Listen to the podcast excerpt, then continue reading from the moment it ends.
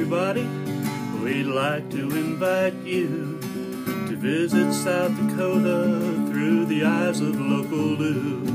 She'll take you on a tour of lots of things to see and do. So enjoy your virtual visit through the eyes of local Lou.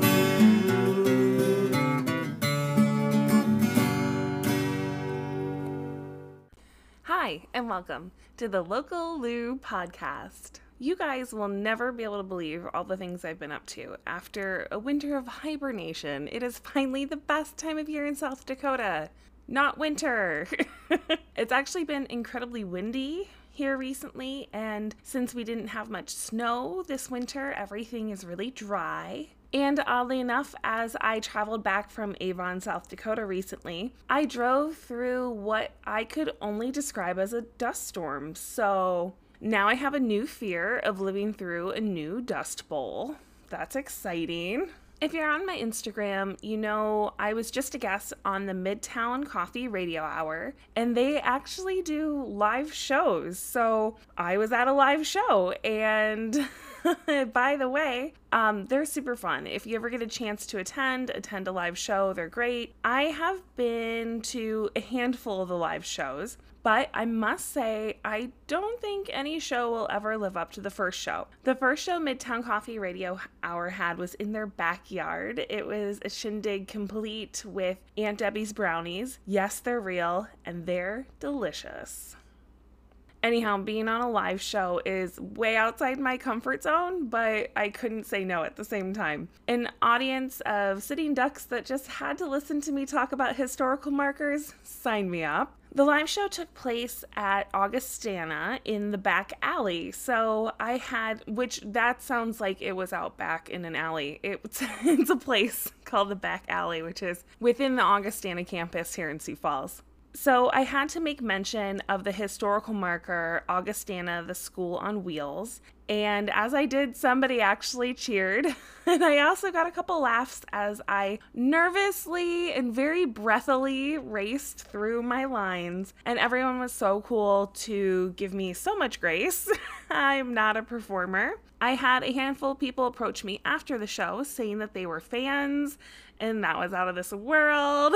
uh, the historical markers I covered Stratosphere Balloon Landing in Aurora Center, South Dakota, and Stratosphere Balloonist, Sioux Falls, South Dakota. So check out the Midtown Coffee Radio Hour in Space episode to hear more about those historical markers and also just to enjoy a show. Today's historical marker is about the first sitting president to visit the state of South Dakota. So, obviously, the first sitting president also visits Sioux Falls. Uh, South Dakota was, signed was signed into statehood on November 2nd, 1889, by President Benjamin Harrison. It was almost 10 years before a sitting president would visit our state, though. McKinley came 1014 1899. McKinley was elected in 1896, so his arrival to Sioux Falls three years later was, of course, related to him seeking a second term. McKinley didn't just stop in Sioux Falls, though. This tour hit towns all around South Dakota, stopping at all the railroad depots he could along the way. We should discuss the idea of a whistle stop campaign. You probably know this, but it means a political campaign in which a politician makes short stops at different towns. The expression was first used in the US when uh, small American towns were called whistle stops because trains only stopped at them if a whistle was given. I actually read some of the speeches McKinley gave while in South Dakota in a book with the very factual title of Speeches and Addresses of William McKinley from March 1st, 1897 to May 30th, 1900. And it's amazing the amount of speeches in one day. So, in this book, the book has uh, for his stop just for October 14th, 1899. He has speeches for Aberdeen, Redfield, Huron, Lake Preston, Madison, Egan, Sioux Falls, Yankton, Vermilion, Elk Point. Whoa, what a day. Let's go ahead and read this historical marker, and then we can learn a little bit about President McKinley visiting Sioux Falls, South Dakota. Historical marker President William McKinley. Trainloads of visitors swarmed to Sioux Falls on October 14, 1899, to see the first president ever to visit South Dakota. The city appeared to be one blaze of national colors. Hundreds of flags waved, and patriotic bunting stretched, quote, from the roofs of many larger buildings to the very sidewalks. When President William McKinley's six car presidential train pulled into the Milwaukee Depot, he was greeted by the deafening noise of steam whistle blasts, clanging bells, and prolonged cheering by a high spirited crowd.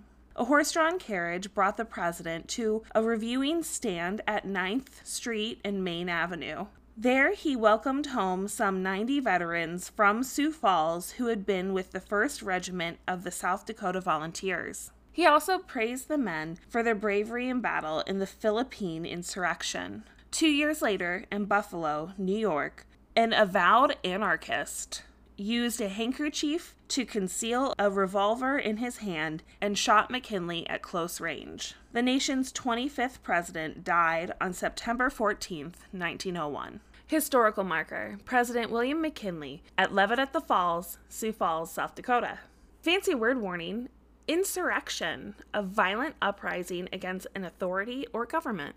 Guys, this historical marker has been on my mind for a while. 100 Proof History is another podcast, and they did an episode on McKinley. And I was thinking to myself while listening that there's a South Dakota connection here. I've been to this marker so many times en route to the falls or going to a concert at Levitt at the Falls, and yet I never took the time to understand it. So the very day, so that very day that I listened to that episode, I went to the marker and I read it again. And the first thing that stuck out to me is another historical marker, Lieutenant Jonas Lien marker at the Washington Pavilion, where we learned about his death in the Spanish American War, as it was the first time a South Dakotan had died in a foreign war. So it occurred to me that Jonas Lien, who has a historical marker and his own episode, I suggest you circle back to Local Lou episode about Lieutenant Jonas Lien if you want to hear about his ultimate untimely death, killed in action, being the first South Dakotan to die of a foreign war.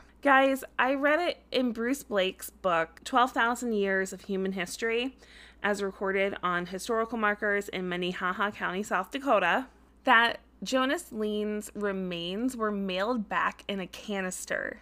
A canister. I am not sure what that means, but in my mind, it feels like a coffee can full of bits and pieces, maybe? Jonas Lien, or the canister of Jonas Lien, is buried now in what you guys already know is my favorite local cemetery, Mount Pleasant. And I really enjoy passing by his family plot. It's an instance where there was tragedy, but they were able to end up together in a plot in the soil from a place where they lived and loved. If you ever get a chance to go check it out, I I guess I find it comforting. I mean, until I heard about the whole canister thing. But it's a lovely cemetery either way, and a lot of the who's who of South Dakota history or Sioux Falls history are located there.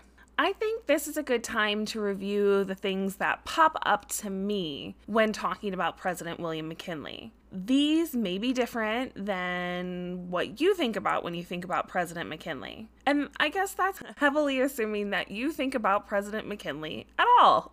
I don't think he's anybody's, well, I don't know about anybody, but I don't think he's a lot of people's top president that we think about. Maybe I'm totally wrong on that. So catch me on Instagram and like light up my comment section about McKinley. I would love to hear it. William McKinley was from Ohio because I guess a ton of our presidents were. My dad, Papa Lou, who does my theme song, is also from Ohio. And I feel like I guess he could have been the president then. He had a hard knocks kind of background and served in the Navy and is from Ohio. And I think that's enough to qualify him to run.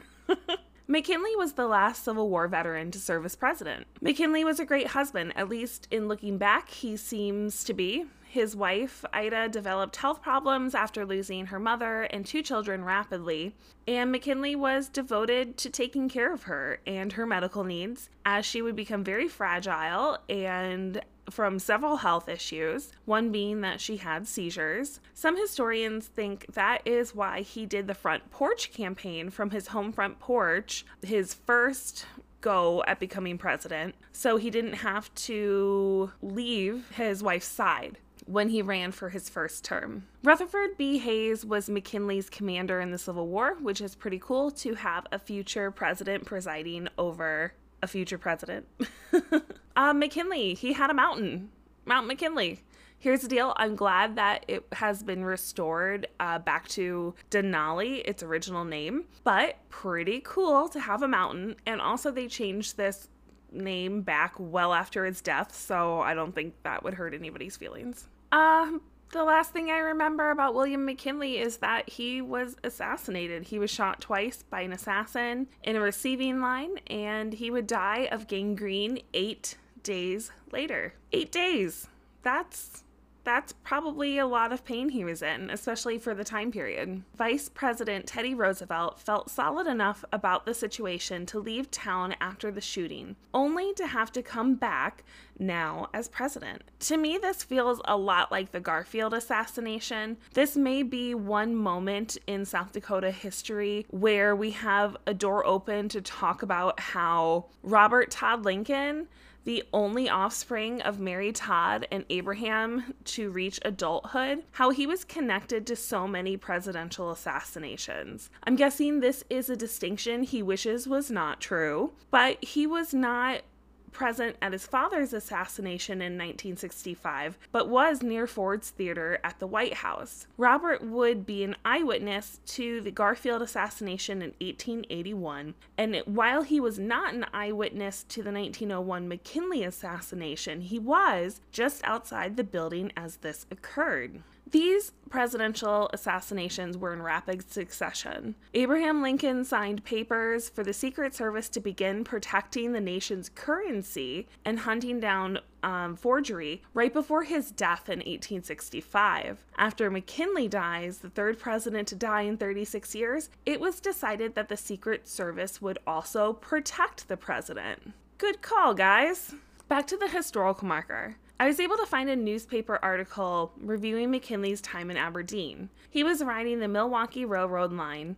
We know this because he came in at the 5th and Phillips Milwaukee train depot near the historical marker in Sioux Falls. The article does mention that while McKinley's train had been running behind, it did arrive on time, but the train with the second South Dakota Volunteer Soldiers, a Northern Pacific train, was late and that held up the festivities and made the president late going forward in the day after Aberdeen. When McKinley comes to Sioux Falls, he did get off the train and ride in a horse drawn carriage to 9th and Main, which is where a bunch of banks are now. He rode from the train depot. Um, and men from Company D of Sioux Falls were there in attendance, and so were thousands of onlookers. Like the historical marker said, the Argus leader said the city was one blaze of national colors, referencing people had draped flags and patriotic bunting and ribbons from windows and rooftops and sidewalks. And it sounds really cool, and I wish that that kind of a thing could come back in style. I will say, Sioux Falls does have some good flag game. For various holidays throughout the year, you will see flags lining main roads.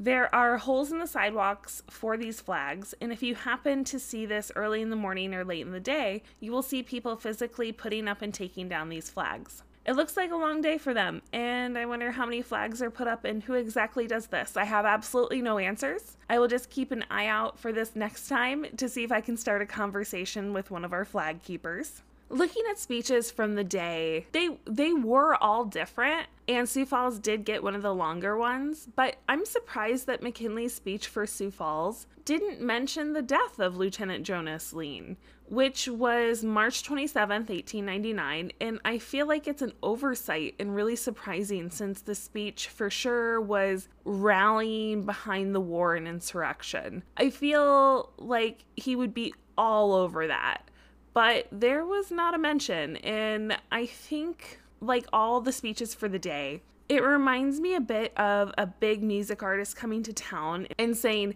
"How you doing out there, Sioux Falls?" These speeches were not made for us. They were slightly altered to mention us, I think. So, not my favorite, but I have also not had to make a bunch of speeches in small towns I've never been to in one day. So, I shouldn't be too hard on him. Here's an excerpt from McKinley's speech in Sioux Falls.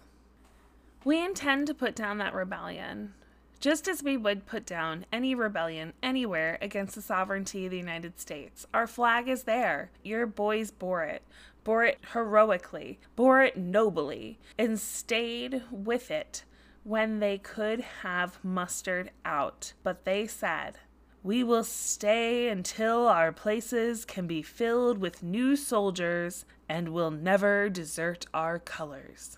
I will make public acknowledgement everywhere for this personal sacrifice and heroic action. The flag is there, not as a symbol of oppression, not as the flag of tyranny, but it is there as it is everywhere the symbol of liberty, civilization, hope, and humanity. Call me a little biased, but just in reading these bits and pieces from this speech, it feels a lot like a campaign speech. The way of campaigning blazing through towns and states, shaking hands, making speeches, meeting as many people as they can. That would be the new way, and McKinley would be the first, but not the last president to come to South Dakota. I was actually completely shocked when reading this list from South Dakota Public Broadcasting that explains the presidents who have visited the state of South Dakota while in office. William McKinley, 1899. Theodore Roosevelt, April 1902. William Howard Taft, October 1911. Woodrow Wilson, September 1919. Calvin Coolidge, June, July, and August in 1927. FDR, 1936. Harry Truman, 1948. Dwight Eisenhower, 1953. JFK, 1962. Richard Nixon, 1969. Gerald Ford, 1976. Ronald Reagan, 1986. George H.W. Bush, 1989, 1991, 1992, and 1992 again, but in a different month. Bill Clinton, 1996 and 1999. George W. Bush, 2002. Barack Obama, 2015. Donald Trump, 2018. So, did a president on this list surprise you? There was one that totally stuck out to me, and that's JFK. JFK came to South Dakota? we need we need to Nick News W5 this. What? Why? Where? When? who? We already know the who. Uh, that's JFK. What? came to South Dakota. When? August 17th, 1962. Where? Pierre, South Dakota, our capital. Why? Uh, JFK dedicated the recently completed Oahe Dam, the start of its full operation as an electric power plant. Looking at the dam, it seems cool and provides a lot of power, but bad news, guys. As a result of the dam's construction, the Cheyenne River Indian Reservation lost 150,000 acres. Standing Rock Reservation lost 55,993 acres. Much of the land was taken by eminent domain claims made by the Bureau of Reclamation. Kind of interesting that, that JFK was another president visiting South Dakota whose presidency would end the same way that McKinley's did with a bullet. Well, thank you guys so much for stopping by to listen and for exploring this historical marker with me. If you know me, I'm still out there, and if I find any cool historical markers, I'll let you guys know. But if you have any comments about William McKinley, did I miss something in my general rundown of things that pop out to me for McKinley? Was there something about McKinley that you want to share? Do you have a cool picture of you by this historical marker? Hey, if you go to Levitt, if you're in the Sioux Falls area and you go to one of the 50 free concerts at Levitt at the Falls, take a picture of yourself by the historical marker. Go ahead and share it on your social media and share this episode. Help people listen to Lou. um, when you like and rate my podcast on Apple and Spotify, when you share it on your social media, that all helps spread the word. So thank you guys so much. And thank you guys for stopping by and see you next time on the Local Lou podcast.